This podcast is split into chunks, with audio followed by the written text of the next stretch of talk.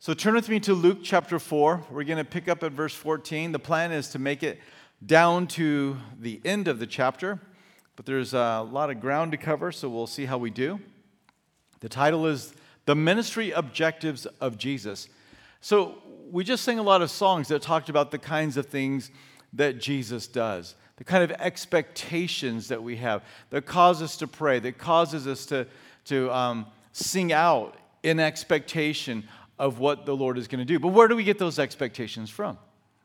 Are these just things that we want? Are these just things that we desire? Are they just sound good? They've got a good beat, so therefore, no, it's not that. We go to the Word of God and we find out how He ministers and we find out how He served. And we know from that how Jesus wants to minister and how He wants to serve today. So Jesus began to do ministry while He was upon this earth. But the ministry didn't stop there. The ministry of our Lord Jesus Christ is still going on today, and we need to see it as that. And not simply as gifted individuals that are able to take, you know, a truth and apply it in a situation and you know, if all things come together, then, then a change happens. No, we're still talking about a God who's working to save and to redeem and to heal and to restore. That is our God. And so we're going to see this as we begin our journey through. So let's look at verses 14 and 15 together. And we see from this that Jesus returns in power. So he's been out in the, the wilderness, he's been tempted. He comes back from that to his hometown and really starts his public ministry in earnest. And we read Then Jesus returned in the power of the Spirit to Galilee, and news of him went out through all the surrounding region and he taught in their synagogues, being glorified by all. So he returns in power. Luke has made many references to the ministry of the Holy Spirit. Uh, in John chapter 1, verse 15, uh, there's a reference uh, uh to the ministry um, that was going on there. In Zechariah's life, uh, chapter 1, verse 67, um, um, with Mary, uh, chapter 1, verse 35, Simeon, chapter 2, verse 25. And, and so we just see these repeated encounters. Chapter 3, verse 22, at, at the baptism. Um, in, in, chapter 4, verse 1, we see him going out into the temptation, into the wilderness, and the Spirit is there. And now again, returning and beginning public ministry, we see that he is coming back in the power of the Spirit. So Jesus is the second person of the Godhead, and yet he depended upon the ministry of the third person of the Godhead, of that power to be upon his life. If Jesus needed the power of the Holy Spirit, what does that mean for us? I mean, we are desperate for that ongoing work and power of the Spirit of God in our life. There's no way around it.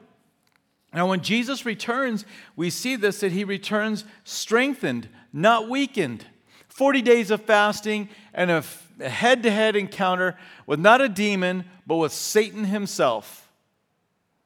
And Jesus walks out of that scene strengthened and empowered and ready to do ministry.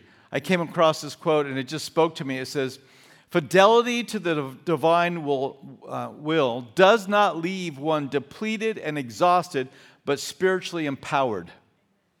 If you do what God calls you to do, you're not going to be beaten down and worn out and thrown up on the, the ash heap of another servant if you do that. Well, what about burnout? Burnout. What about burnout?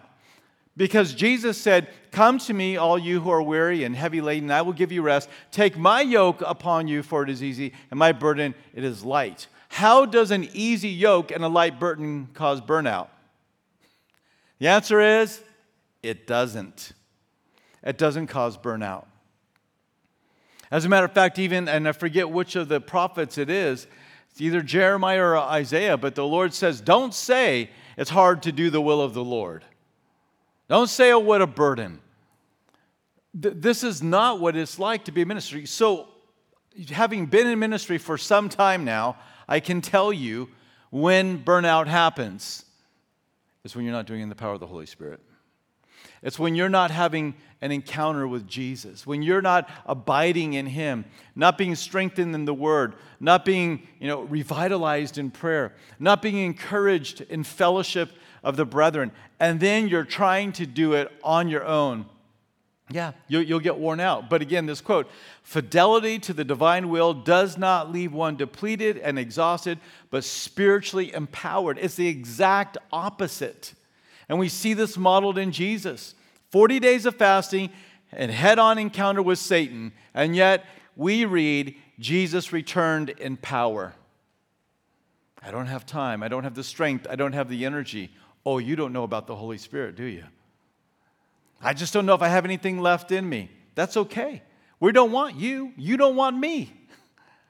We want the Spirit of God working through emptied vessels that have been empowered with the Holy Spirit and filled up with the Word of God and a love for people. And in that, we should do this. But you know, when we get to heaven, we will be able to sit down and we will be able to rest. But until then, we have this model that says we should go. Now, listen, the temptation of Satan was meant to destroy Jesus. It was meant to be the final, um, or the first and final uh, knock at him to keep him from ever really getting going. I don't know what trials you're facing, I don't know what hardships you're going through, but I just want to tell you this the Lord is wanting to build strength and faith and endurance through whatever you're going through right now. He's wanting you to build strength and faith and endurance. That's what he's wanting to do. That's what he will do. Just as he did with his son, he will do with you. And it will bring benefit to the kingdom of God. So Jesus returns in power, not beat up, not washed up, not I need a break, but ready to go. Verses 6 through 16 through 19, we see the style of Jesus' ministry, the Jesus style of ministry. So he came to Nazareth where he had been brought up. And as his custom was, he went into the synagogue on the Sabbath day and stood up to read. And he was handed the book of the prophet Isaiah. And when he had opened the book, he found the place where it is written The Spirit of the Lord is upon me, because he has anointed me to preach the gospel to the poor. He has sent me to heal the brokenhearted, to proclaim liberty to the captives and recovery of sight to the blind, to set at liberty all those who are oppressed, to proclaim the acceptable year of the Lord. Now, Nazareth was the hometown for Jesus. This is where he grew up. So, of course, down in Bethlehem, born there, then they fled down to Egypt. But when they came back from Egypt, he grew up in the town of Nazareth. Now, Nazareth was not a metropolis. And there's only, they only expect that there was somewhere between 200 to 400 people. You know everybody in town there, don't you? Especially when you're so communal, right? I mean, if you wanted to live, you were part of that community. So they all knew each other. When Jesus came back into town, um, they knew who he was. There's no question that they would hand him that scroll of Isaiah. I'm sure they had been impressed um, with him as the leaders of Israel had been when he was 12 years old in Jerusalem. Remember that? Well, he was there with them every day, he was with them every Sabbath. So when he came in, it wouldn't be a surprise that they would ask him to, to read or to, to share because he was well known for his understanding of the Word of God, impressed those that were at the head of the country at that time. So, the account that we have here, um, verses 16 through 30 of the uh, synagogue, it's one of the earliest recorded um, accounts of what took place in a synagogue. Synagogues, if you try and find a synagogue in the Old Testament and you find it, you didn't find it because they don't exist back there, okay? So if you found it, you found something else. You didn't find a synagogue. And there's really no definitive statement of when synagogues, the gathering place for the Jews, when that began. The best guess is that they happened in the exile under the leadership of Ezra, who was a scribe. But we can't be definitive with a biblical certainty. But somewhere in the exile is when it's thought they began to do that, which would make sense. They're not there in um, able to go to the temple and to worship, so they had a place where they could instruct and they could teach. They would read, they would pray. As a place to receive help if you needed help.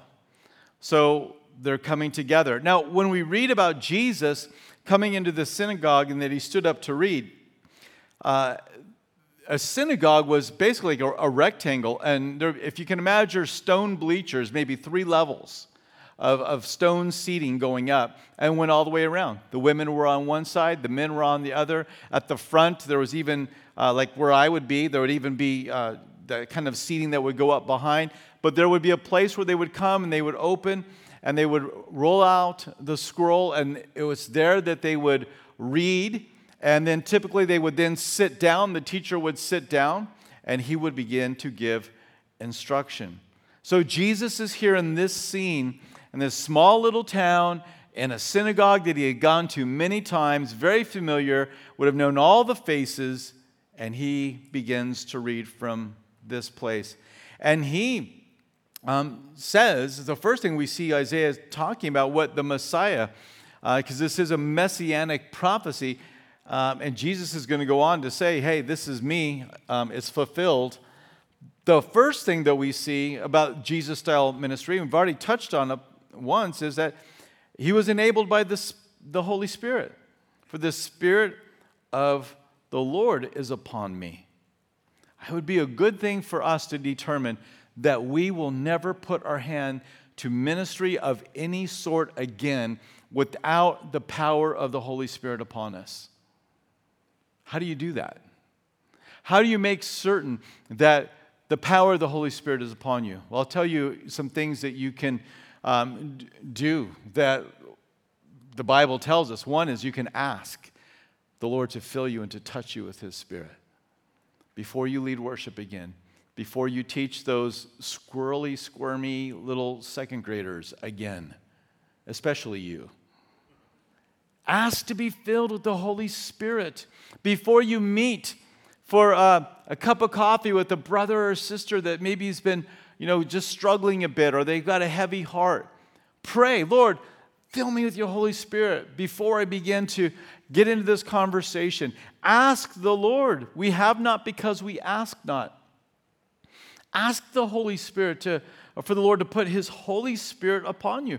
And this is not some a crazy prayer request because this is exactly what the prophet Joel said that in the last days God would pour out his spirit upon all flesh old men, young men, old ladies, young ladies. Everyone would have the spirit of the Lord upon them. And this is how we should be involved. So let's determine, let's conclude we're never going to step foot into a ministry place. We're never going to place our hands upon the plow of ministry again without saying, Lord, fill me with your Holy Spirit. Empower me to do the work that you've called me to do. Nobody wants, again, to see what I can do. Nobody wants to see what you can do. What we want in ministry is faithful brothers and sisters that are yielded to the Spirit of God on their life. That is what is needed. So, the first thing we see about Jesus' style of ministry is that he is a- enabled by the Holy Spirit. Secondly, what we also see is that he preached to the common man, he preached to the poor. That, that who represented the majority of the land of Israel was a very common person. And uh, you know, at times, one author says this was a reference to only those that um, were without means, but it also became associated with those who were spiritually needy, those that were disillusioned, those that were oppressed, and were expecting God to work. They were in need of a special move of the Holy Spirit. This became synonymous with who the poor were. And I wonder, is that a description of you? Because if so, Jesus has come to preach to you. Jesus has come to minister to you. So, yes, it, it certainly referred to the economically challenged of that day that found themselves in a difficult place. But it doesn't exclude those that maybe had plenty. For example, Matthew. For example, Zacchaeus, um, Nicodemus. Um, a lot of these had, had wealth, they had resources. Jairus, right, the keeper of the synagogue there in Capernaum, he would have been, um, wouldn't have been in this class. So there was plenty that weren't there that Jesus ministered to um, and, and served. Um, Mary, who anointed Jesus with uh, this costly bottle of spikenard that was worth a year's worth of wages. Clearly, she wasn't living day to day or starving. Otherwise, that wouldn't have been held any longer. So eh, don't think that Jesus doesn't like rich people and he only came to preach to the poor. But here's the, the reality all of us are poor, right? The church of Laodicea, you know, you think you can see so good, you think you got great clothing, you think you're, you're in need of nothing. I say that you're poor, miserable, blind, and naked. you think you're rich, but you're poor. So, in reality, every person is poor, just not everybody knows that. One of the greatest things that ever happens in any human being's life is when they are poor in what? Spirit. When I realize spiritually I am bankrupt, I am destitute, I need an intervention in my life from God, or I am in serious trouble. And so Jesus came, as we read this, he came to preach because he's anointed me to preach the gospel to the poor. The gospel, the good news, the good news. Things are going to change. In Mark chapter 1, verses 14 and 15, we read Now, after John was put in prison, Jesus came to Galilee, preaching the gospel of the kingdom of God, and saying, The time is fulfilled, and the kingdom of God is at hand. Repent and believe in the gospel.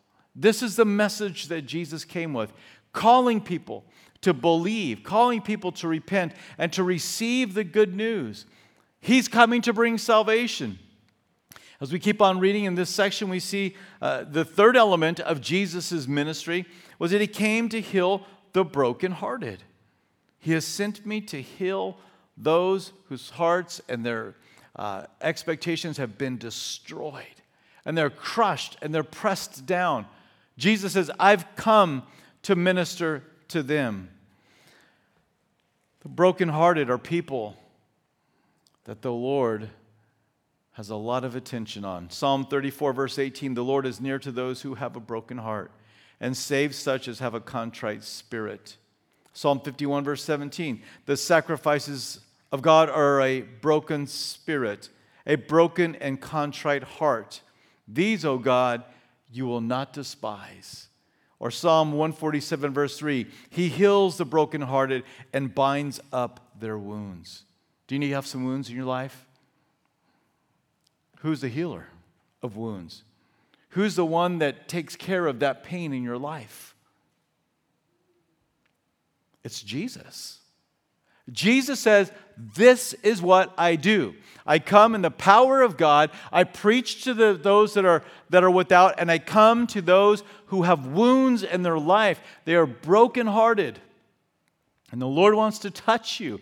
The Lord wants to minister to you. He wants to minister to your friend. You know, maybe you know somebody that's brokenhearted and you're like, I just don't even know what to say. Take them to Jesus. You're not the Messiah, but we know where he lives. And take him there. You have access into the throne room of God to receive mercy and help in time of need. Take them to that place. Expect that God's going to work and move in their life and heal that broken heart. You know, this is quite a description Jesus is giving to us of what he wants to do. I mean, if you are beginning a, a you know, a, a new business, is this the kind of people you want to gather alongside of you? I want the poor, and I want those that are just broken inside. That's going to be my team, but that's who Jesus came for.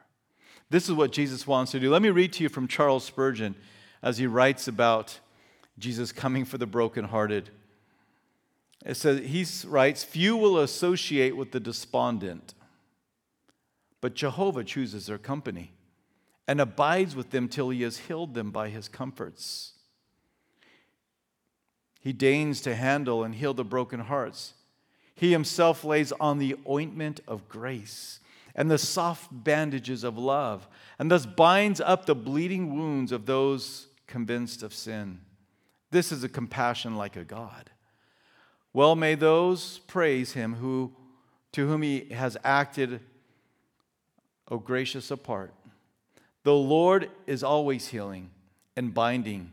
This is no new work to him. He has done it of old, and it is not a thing of the past which he is now weary. For he is still healing and still binding, as that original hath it. Come, broken hearts Come to the physician who never fails to heal. Uncover your wounds to him who so tenderly binds them up. Makes you want to come to Jesus, doesn't it? Run to him.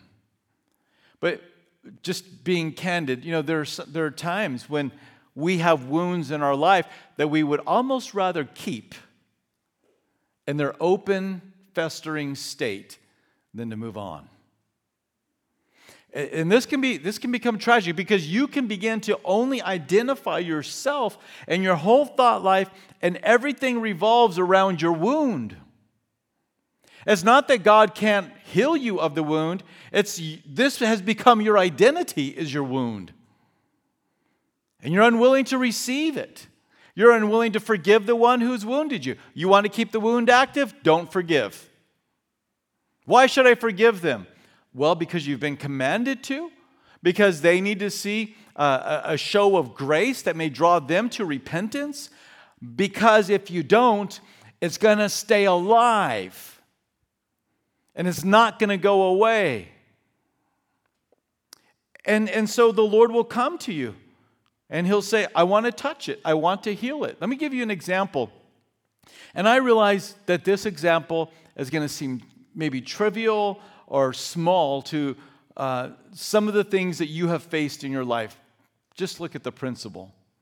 So, when Rebecca and myself were um, three days after we got married, um, we went on to the mission field. And um, we had a nice stop off in Hawaii, but we went on the way down there. We, you know, uh, stopped in Hawaii for our, our, honeymoon, and then we made it our way into Australia for uh, almost two years of ministry down there and um, had a lot of great friends. We, it was just a, it was a it was a wonderful time, but the church went through a split, and um, it was a painful time. I learned things about the church that I had no idea ever went on. I was just naive to it. I was down there in ministry, but I just didn't know. You know, well, what do you think about the bylaws and the Constitution? I'm like, all I could think, honestly, this will show you. All I could think was, U.S. Constitution. What, why would they care about our Constitution? We're talking about church. I just couldn't figure out what this big argument and fight was about. Eventually, put it all together. I didn't, you know, I didn't ask. I figured it out because I realized I would have looked like I didn't know what I was doing, which I didn't. But, you know, got to save face a little bit. So I, I figured it out, and there was this fighting that was going on, and everybody had to take a side. And, and, and so of course, it got ugly, and a lot of my, our, a lot of our good friends um, were uh, sons of the, the, guys that were on the, this board and we're taking different sides, and, and so um, one night after they, the split happened and people left the church, and I was uh, naive to think that this wouldn't affect our relationship. Um, and so um, I would you know, we're doing things together. And I could tell that things were a little tense, but I just figured, well, enough time, we'll, we'll all get over this. But uh, one night we um, called up, find out what everybody was doing, and they told us what they were going to do. We said, great, we'll meet you at the bowling alley. Then we got a call back, say, hey, we decided we're not going to go bowling. I said, oh, that's right. What are you guys going to do? And this guy finally um, had uh, enough kindness to say, Troy, they don't want to meet with you. They don't want to be around you. I'm like, what? Again, totally clueless. I'm like, what? Why? And they said, well, because of the split. I'm like, yeah, but I don't, why would they care? They're like, listen, you know, you, you stood with the pastor and, you know, and not their, you know, everybody else, they, want, they don't want to see you ever again. And I hung up that phone, and, um, and it was a lot harder for me than it was for Rebecca, although she felt it too. But I had known these guys before she had gone over there. We had hung out like almost every night. And um, it was just devastating. And um, so I felt that, that wound um, the whole time we were there. And we got home and we went to a Bible study back at Calvary Costa Mesa, and Pastor Oden Fong was teaching a Thursday night study. And we went to the study, and he was teaching through Corinthians, and he read this verse that says, where Paul, dealing with a group of people that wounded him a lot, the Corinthians, and the text reads, I consider it a small thing that you judge me. And it just like time stopped. Do you ever have those moments? It's like one phrase of one verse, and the Lord arrested me. And he's like, You're making a big deal out of something that you don't need to make a big deal out of. But I, I mean, I was the one that was wounded. I, you probably felt bad for me, right? I mean, you, you, you know, you, this was, I had reason to be hurt and offended. And you know what? The Lord just, in that moment, just said, let go of it. Just, just say, it's not a big deal. And I remember saying, yeah, well, I'll try it, but you're going to have to help me.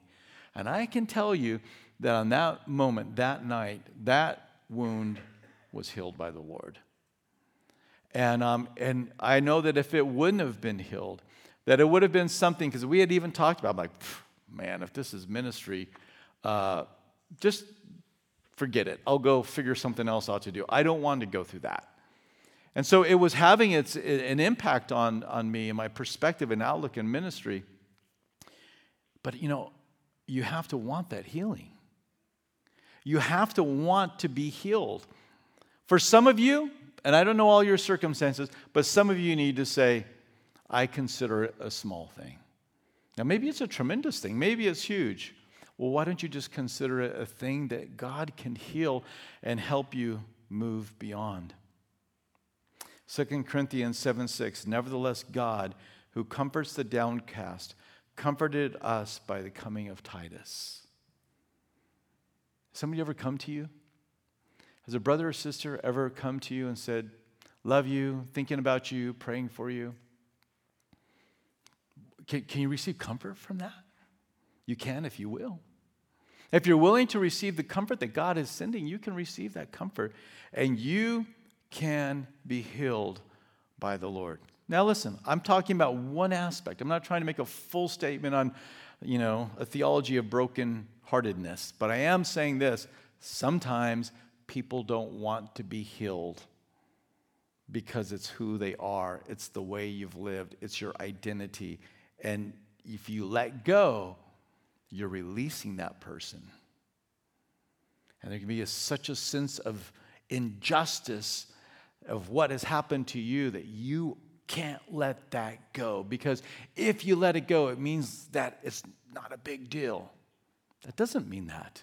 It means you're obedient to the Lord. So let it go and ask the Lord to heal you. And if you have not been healed by the Lord, then you need to ask the question why not?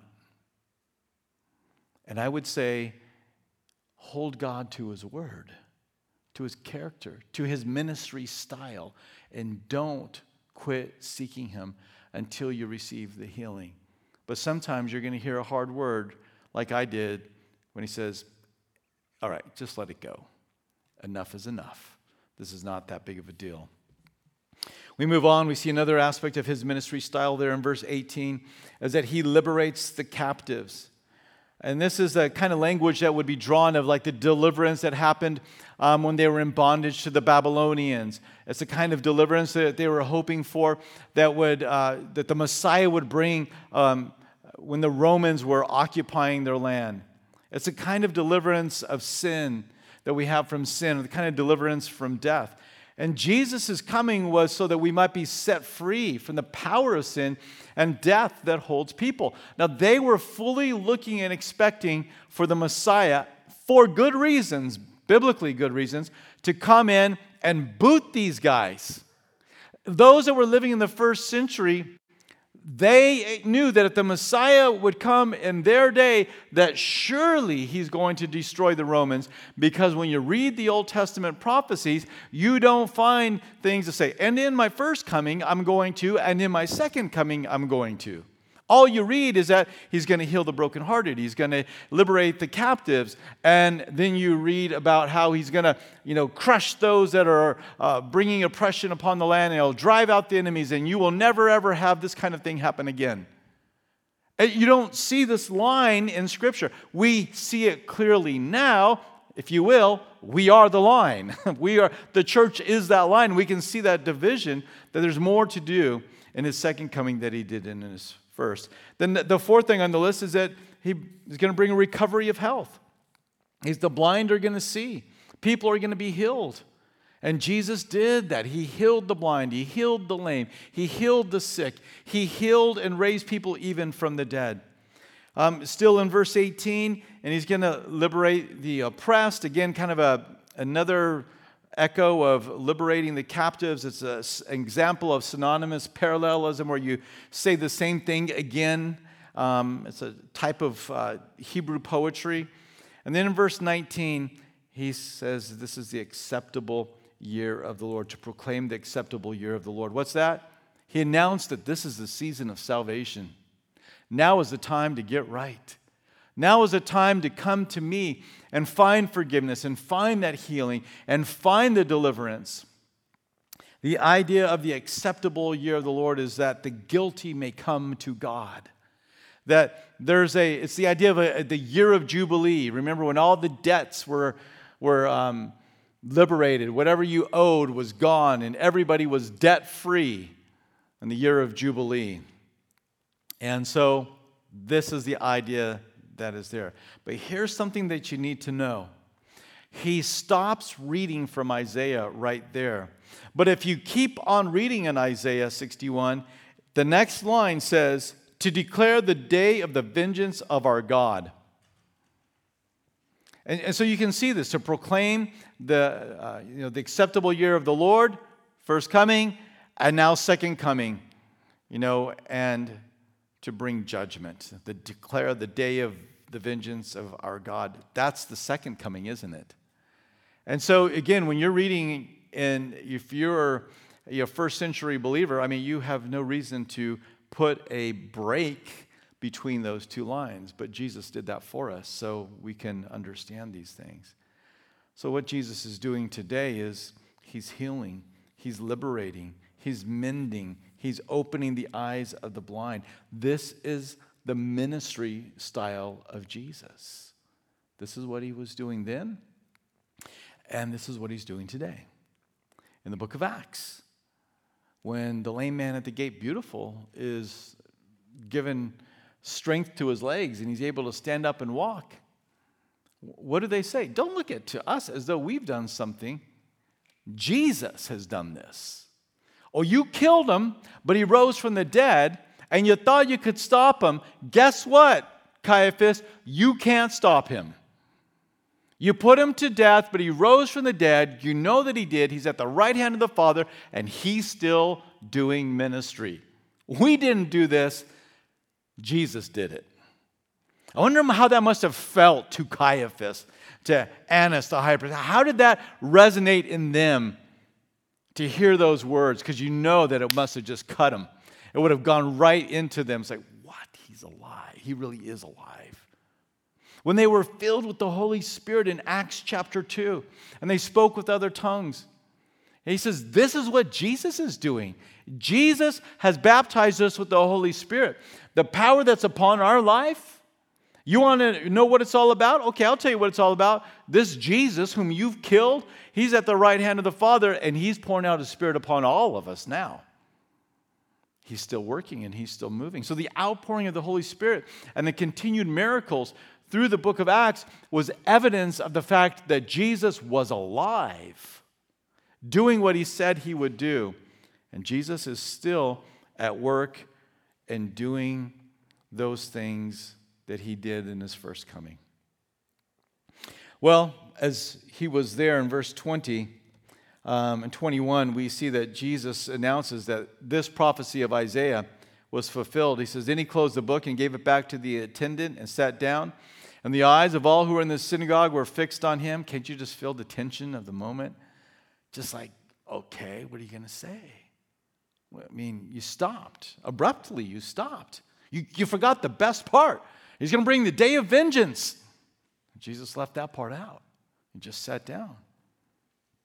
So everybody's looking at him. Verse 21 And he began to say to them, Today, this scripture is fulfilled in your hearing. I'm going to do it. I am the guy. I am this servant of the Lord that's coming to do these works. All of these gracious works that you just heard me talk about, I'm going to do them. That's what my life and my ministry is going to be about. In verses 22 through 30, Jesus then goes on to give a, well, we get a, Luke gives us a, uh, a description of how they responded, but then Jesus goes on to tell them, but you guys are going to reject me. And so, verse 22 so all bore witness to him and marveled at the gracious words which proceeded out of his mouth. And they said, Is this not Joseph's son? And he said to them, You will surely say this proverb to me Physician, heal yourself. Whatever we have heard done in Capernaum, do also here in your country. Then he said, Assuredly I say to you, no prophet is accepted in his own country. But I tell you truly, many widows were in Israel in the days of Elijah, when the heaven was shut up three years and six months, and there was a great famine throughout all the land. But to none of them was Elijah sent, except to Zarephath in the region of Sidon, to a woman who was a widow. I'm like, where, where, where are you going with this? You're, what are you, why are you talking about this Gentile woman right now? Why are you talking about what didn't God didn't do among Israel, but he did to our enemies, among our enemies? And then he goes on. It says, Many lepers were in Israel in the time of Elisha the prophet, and none of them was cleansed except Naaman the Syrian, again, an enemy, actually one that was in power and authority too. And this began to irritate them. They understood, oh, you're, gonna re- you're saying that we're going to reject you and that God could only do good and gracious things. What are you saying? And so he's announcing their rejection. But verse 28 so all those in the synagogue, when they heard these things, were filled with wrath and rose up and thrust him out of the city. And they led him to the brow of the hill on which their city was built, that they might throw him down over the cliff. Then, passing through the midst of them, he went his way. So, listen, the things that Jesus had to say here is that Israel's going to reject me, and I'm going to go and do the ministry among the Gentiles. Now, he certainly does many miracles there, but proportionately, down through the years, for the last 1900 plus years, the majority of ministry has happened to a Gentile woman or a leprous Naaman. It's happened among the Gentiles. They got what he was driving at. And this made them so mad. They could not handle this. And they're like, we're just going to kill him right now. They, they, this was a, an attempt to murder him, and yet it was not his hour. This was not the time that the Lord had appointed for him to to die, nor was it the way that he was going to die. And so he simply walked through the midst. Something happened. There was a restraint that came upon all of them. There was a fear, there was a, a numbness, and the, the great hostility and plan just dissolved. I don't know what happened after he walked through their midst, if it was kind of like, what just happened here, you know? We were going to do this, and then we, all, all of us stopped. What was going on? and the Spirit of God was protecting his son. So the, the people of Nazareth didn't take long to fulfill what Jesus had to say, did it? There were time minutes. But at the three years from this point, the nation, not just his hometown fo- uh, friends and family, the nation is going to cry out for his destruction through the mouths of the leaders of Israel and those that gathered to cry out, Crucify him. And they reject him as Messiah, again, in fulfillment. But this time, it is the hour of the Lord, and he is crucified.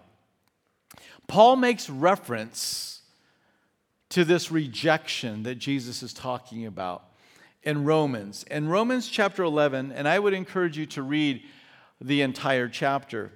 But in Romans chapter 11, and I think the verses are there for you, verses 25 through 27, he's talking about Israel.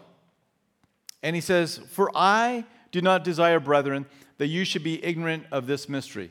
Anytime you find in Scripture says, I don't want you to be ignorant, you can be guaranteed there's a great deal of ignorance around whatever that issue is he's supposed to talk about. A few weeks ago, I talked about whenever the Lord says, Do not be deceived, there's always a ton of great deception around that truth. Whenever the Lord says, Don't be ignorant, there's always a lot of ignorance, a lot of a lack of knowledge around this issue. So here's something he says, Don't, don't mess up this one. Don't be wise in your own opinion. The blindness, in part, has happened to Israel until the fullness of the Gentiles has come in. Until God has finished doing the miracle for the widow and to that Gentile Naaman among the Gentiles of the world today. It's happening, but when that fullness has come in, that blindness that is part, uh, has happened in part to Israel, it's going to go away. Verse 26 So all Israel will be saved, as is, is written. The deliverer will come out of Zion, and he will turn away ungodliness from Jacob, for this is my covenant with them when I take away their sins. That's the new covenant. That is the new covenant that he's talking about. Jeremiah chapter 31, writing about the new covenant, which Jesus instituted, right? Um, uh, the memory of it and the celebration of it in the communion service. This is the cup of what? The what? The cup of the new covenant, given for your remission of sins. Well, this is the new covenant. And talking about that new covenant in Jeremiah 31, we come to this point in the, in the passage, verse 35, it says, Thus says the Lord, who gives the sun for a light by day, the ordinance of the moon and stars for a light by night who disturbs the seas and its waves roar. The Lord of hosts is his name. Verse 36 If those ordinances depart from me, from before me, says the Lord, then the seed of Israel shall also cease from being a nation before me forever.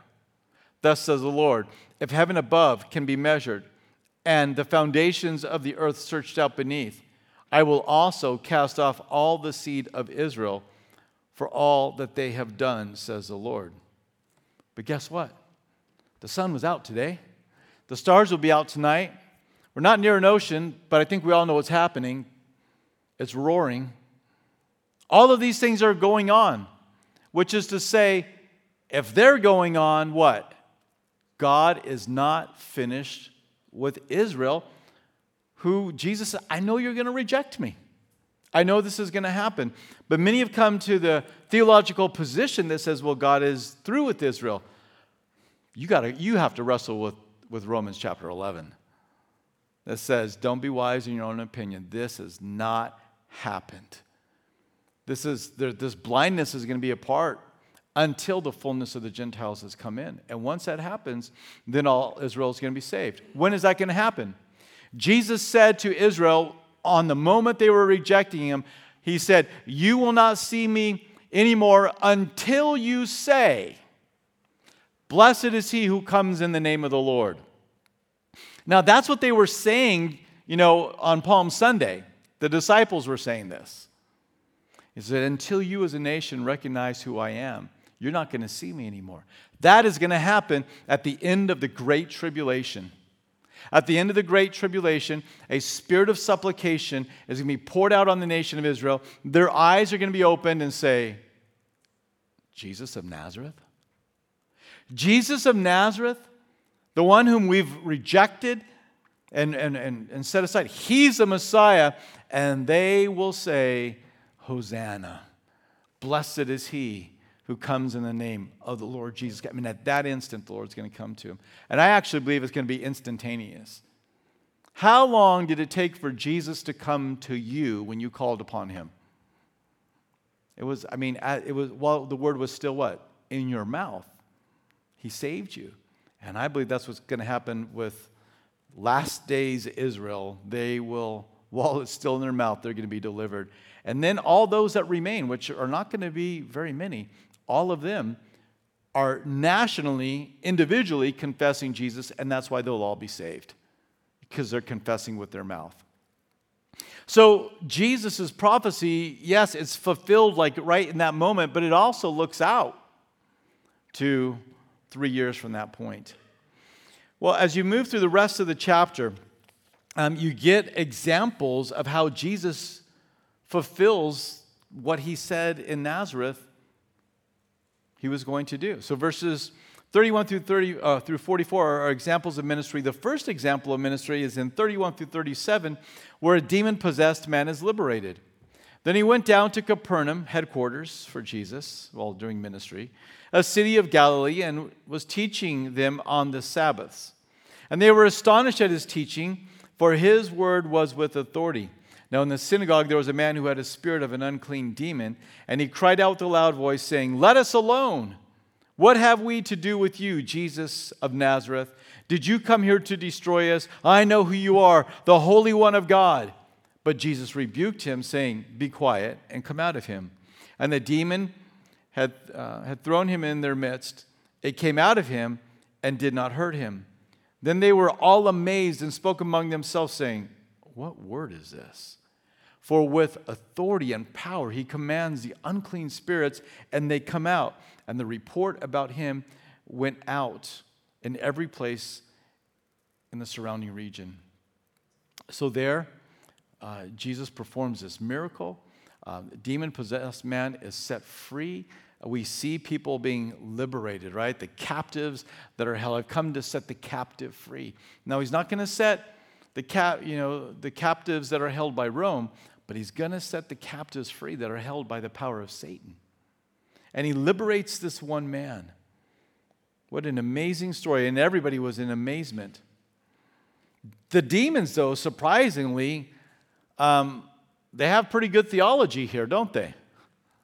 You know, you're the Holy One of God. That's right. He is the Holy One of God. James 2:19 says, "You believe there is one God, you do well. Even the demons believe and tremble."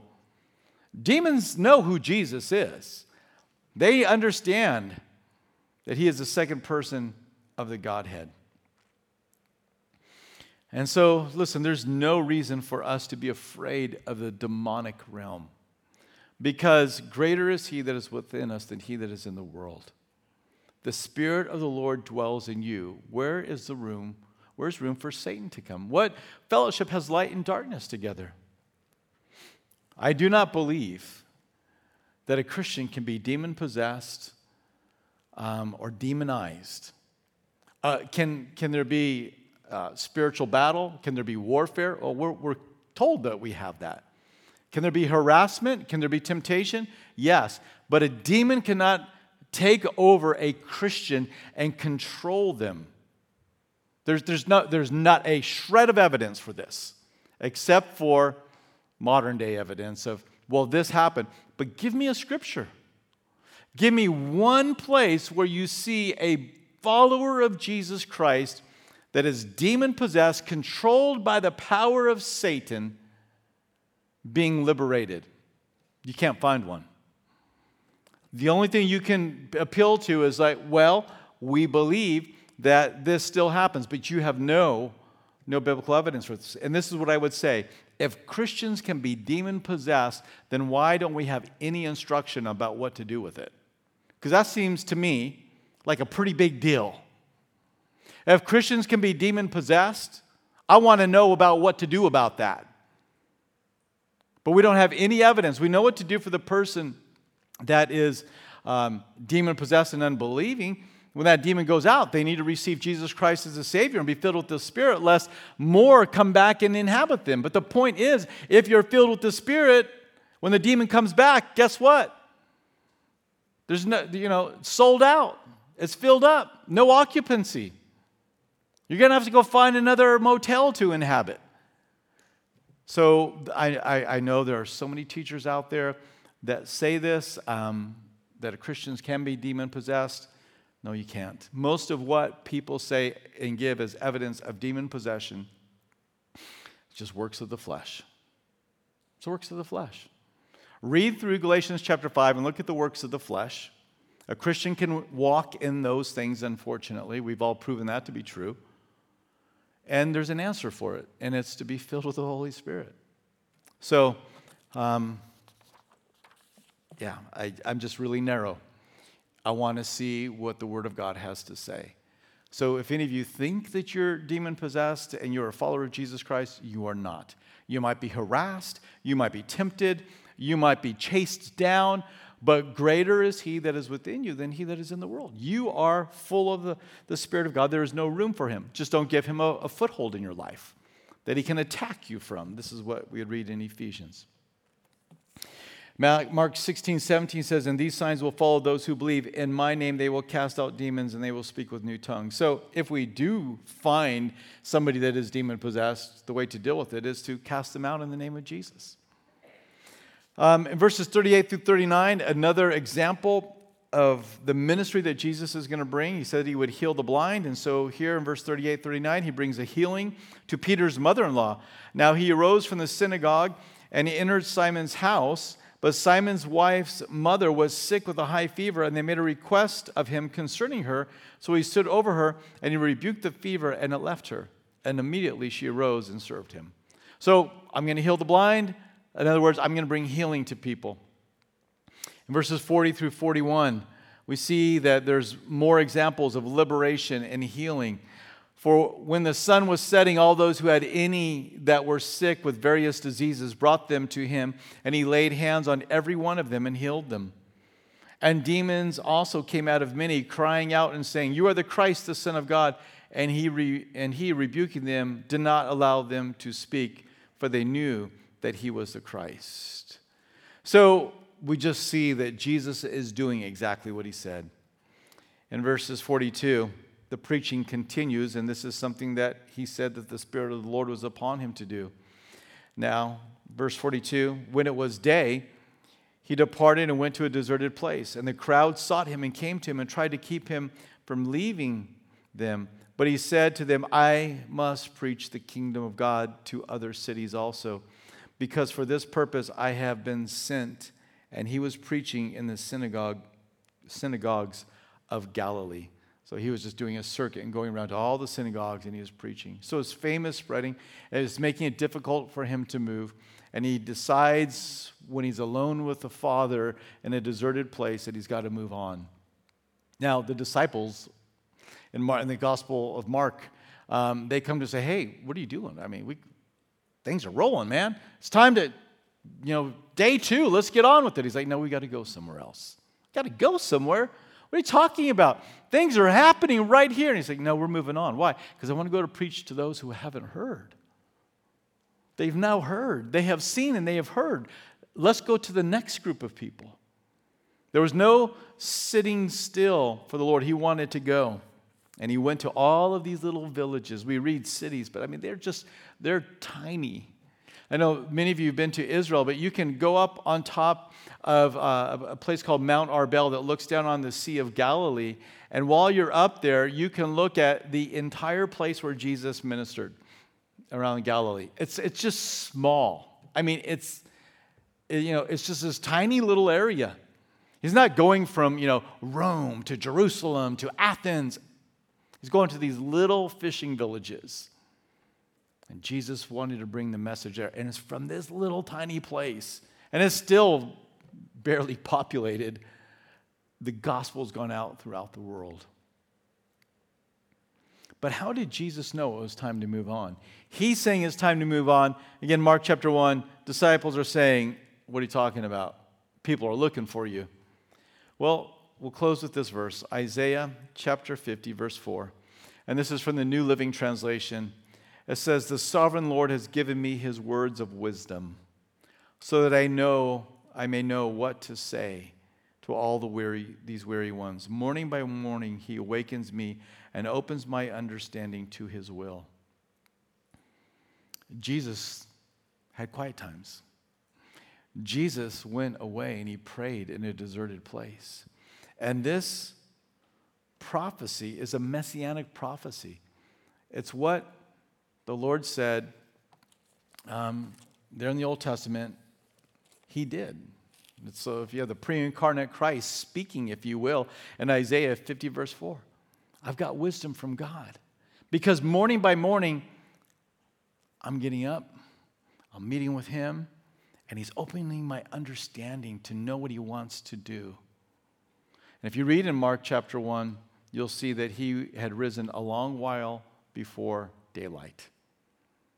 So, again, if that's good for the Lord, if, if the second person of the Godhead feels the need to be in fellowship with the Father and gleaning and gaining wisdom for the day, I mean, how much more uh, we to seek this time? And the reality is, we never know what the day holds, do we? You, you don't know what you're waking up to tomorrow. You don't know what questions are going to be presented to you. You don't know what kind of hurt's going to be around your life. You don't know what kind of opportunities you're going to have to share the gospel. You don't know the kind of temptation that's going to be coming your way. We never know what the day holds. But I believe we can get alone with the Lord and just sit and wait, and that He will open your understanding to His will. Have you ever had the Spirit of God just whisper into your ear what's about to happen? It's a beautiful thing.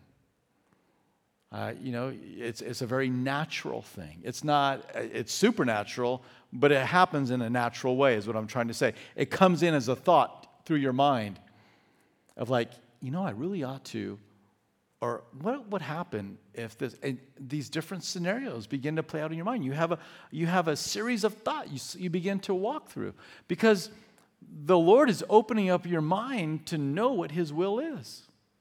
God is speaking.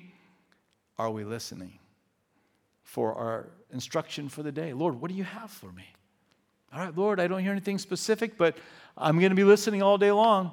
And if something comes up, give me the tongue of the learned for that hour. Give me the wisdom of what to say and what not to say. If it's time for me to move on and go to another village, then Lord, I want to know that and I want to do that.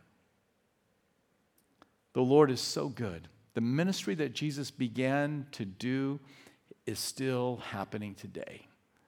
Jesus is still wanting to work in people's lives. Do we expect it? Do we have an anticipation that the Spirit of God wants to work in our lives, in somebody else's lives? You know, are we the friends that are grabbing people and saying, Come to the Messiah, come to Jesus? If need be, we'll rip the roof off to get you to him. Because you just so fully expect that this Jesus, you know his ministry style, you fully expect that he wants to work in your family and your friend's life. But he still wants to work in your life.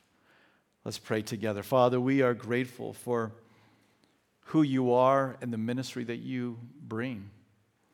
Lord, we have experienced this. We have been set free from the captive, from, from our captivity. We've been set free from the one that would seek to hold us in sin and death. We've been liberated. We know what it's like to be comforted by you. And Lord, I pray that we would open our hearts wide open to the things that you want to do, that we would never be found pushing you off and, and and, and just finding another reason to, to go another day with a wound or a broken heart when you're ready to heal and make whole. So, Lord, would you move in our midst? We began our evening, Lord, just praying and calling upon you in song in this fashion. And Lord, we just believe that you're still doing these things. Our eyes are on you.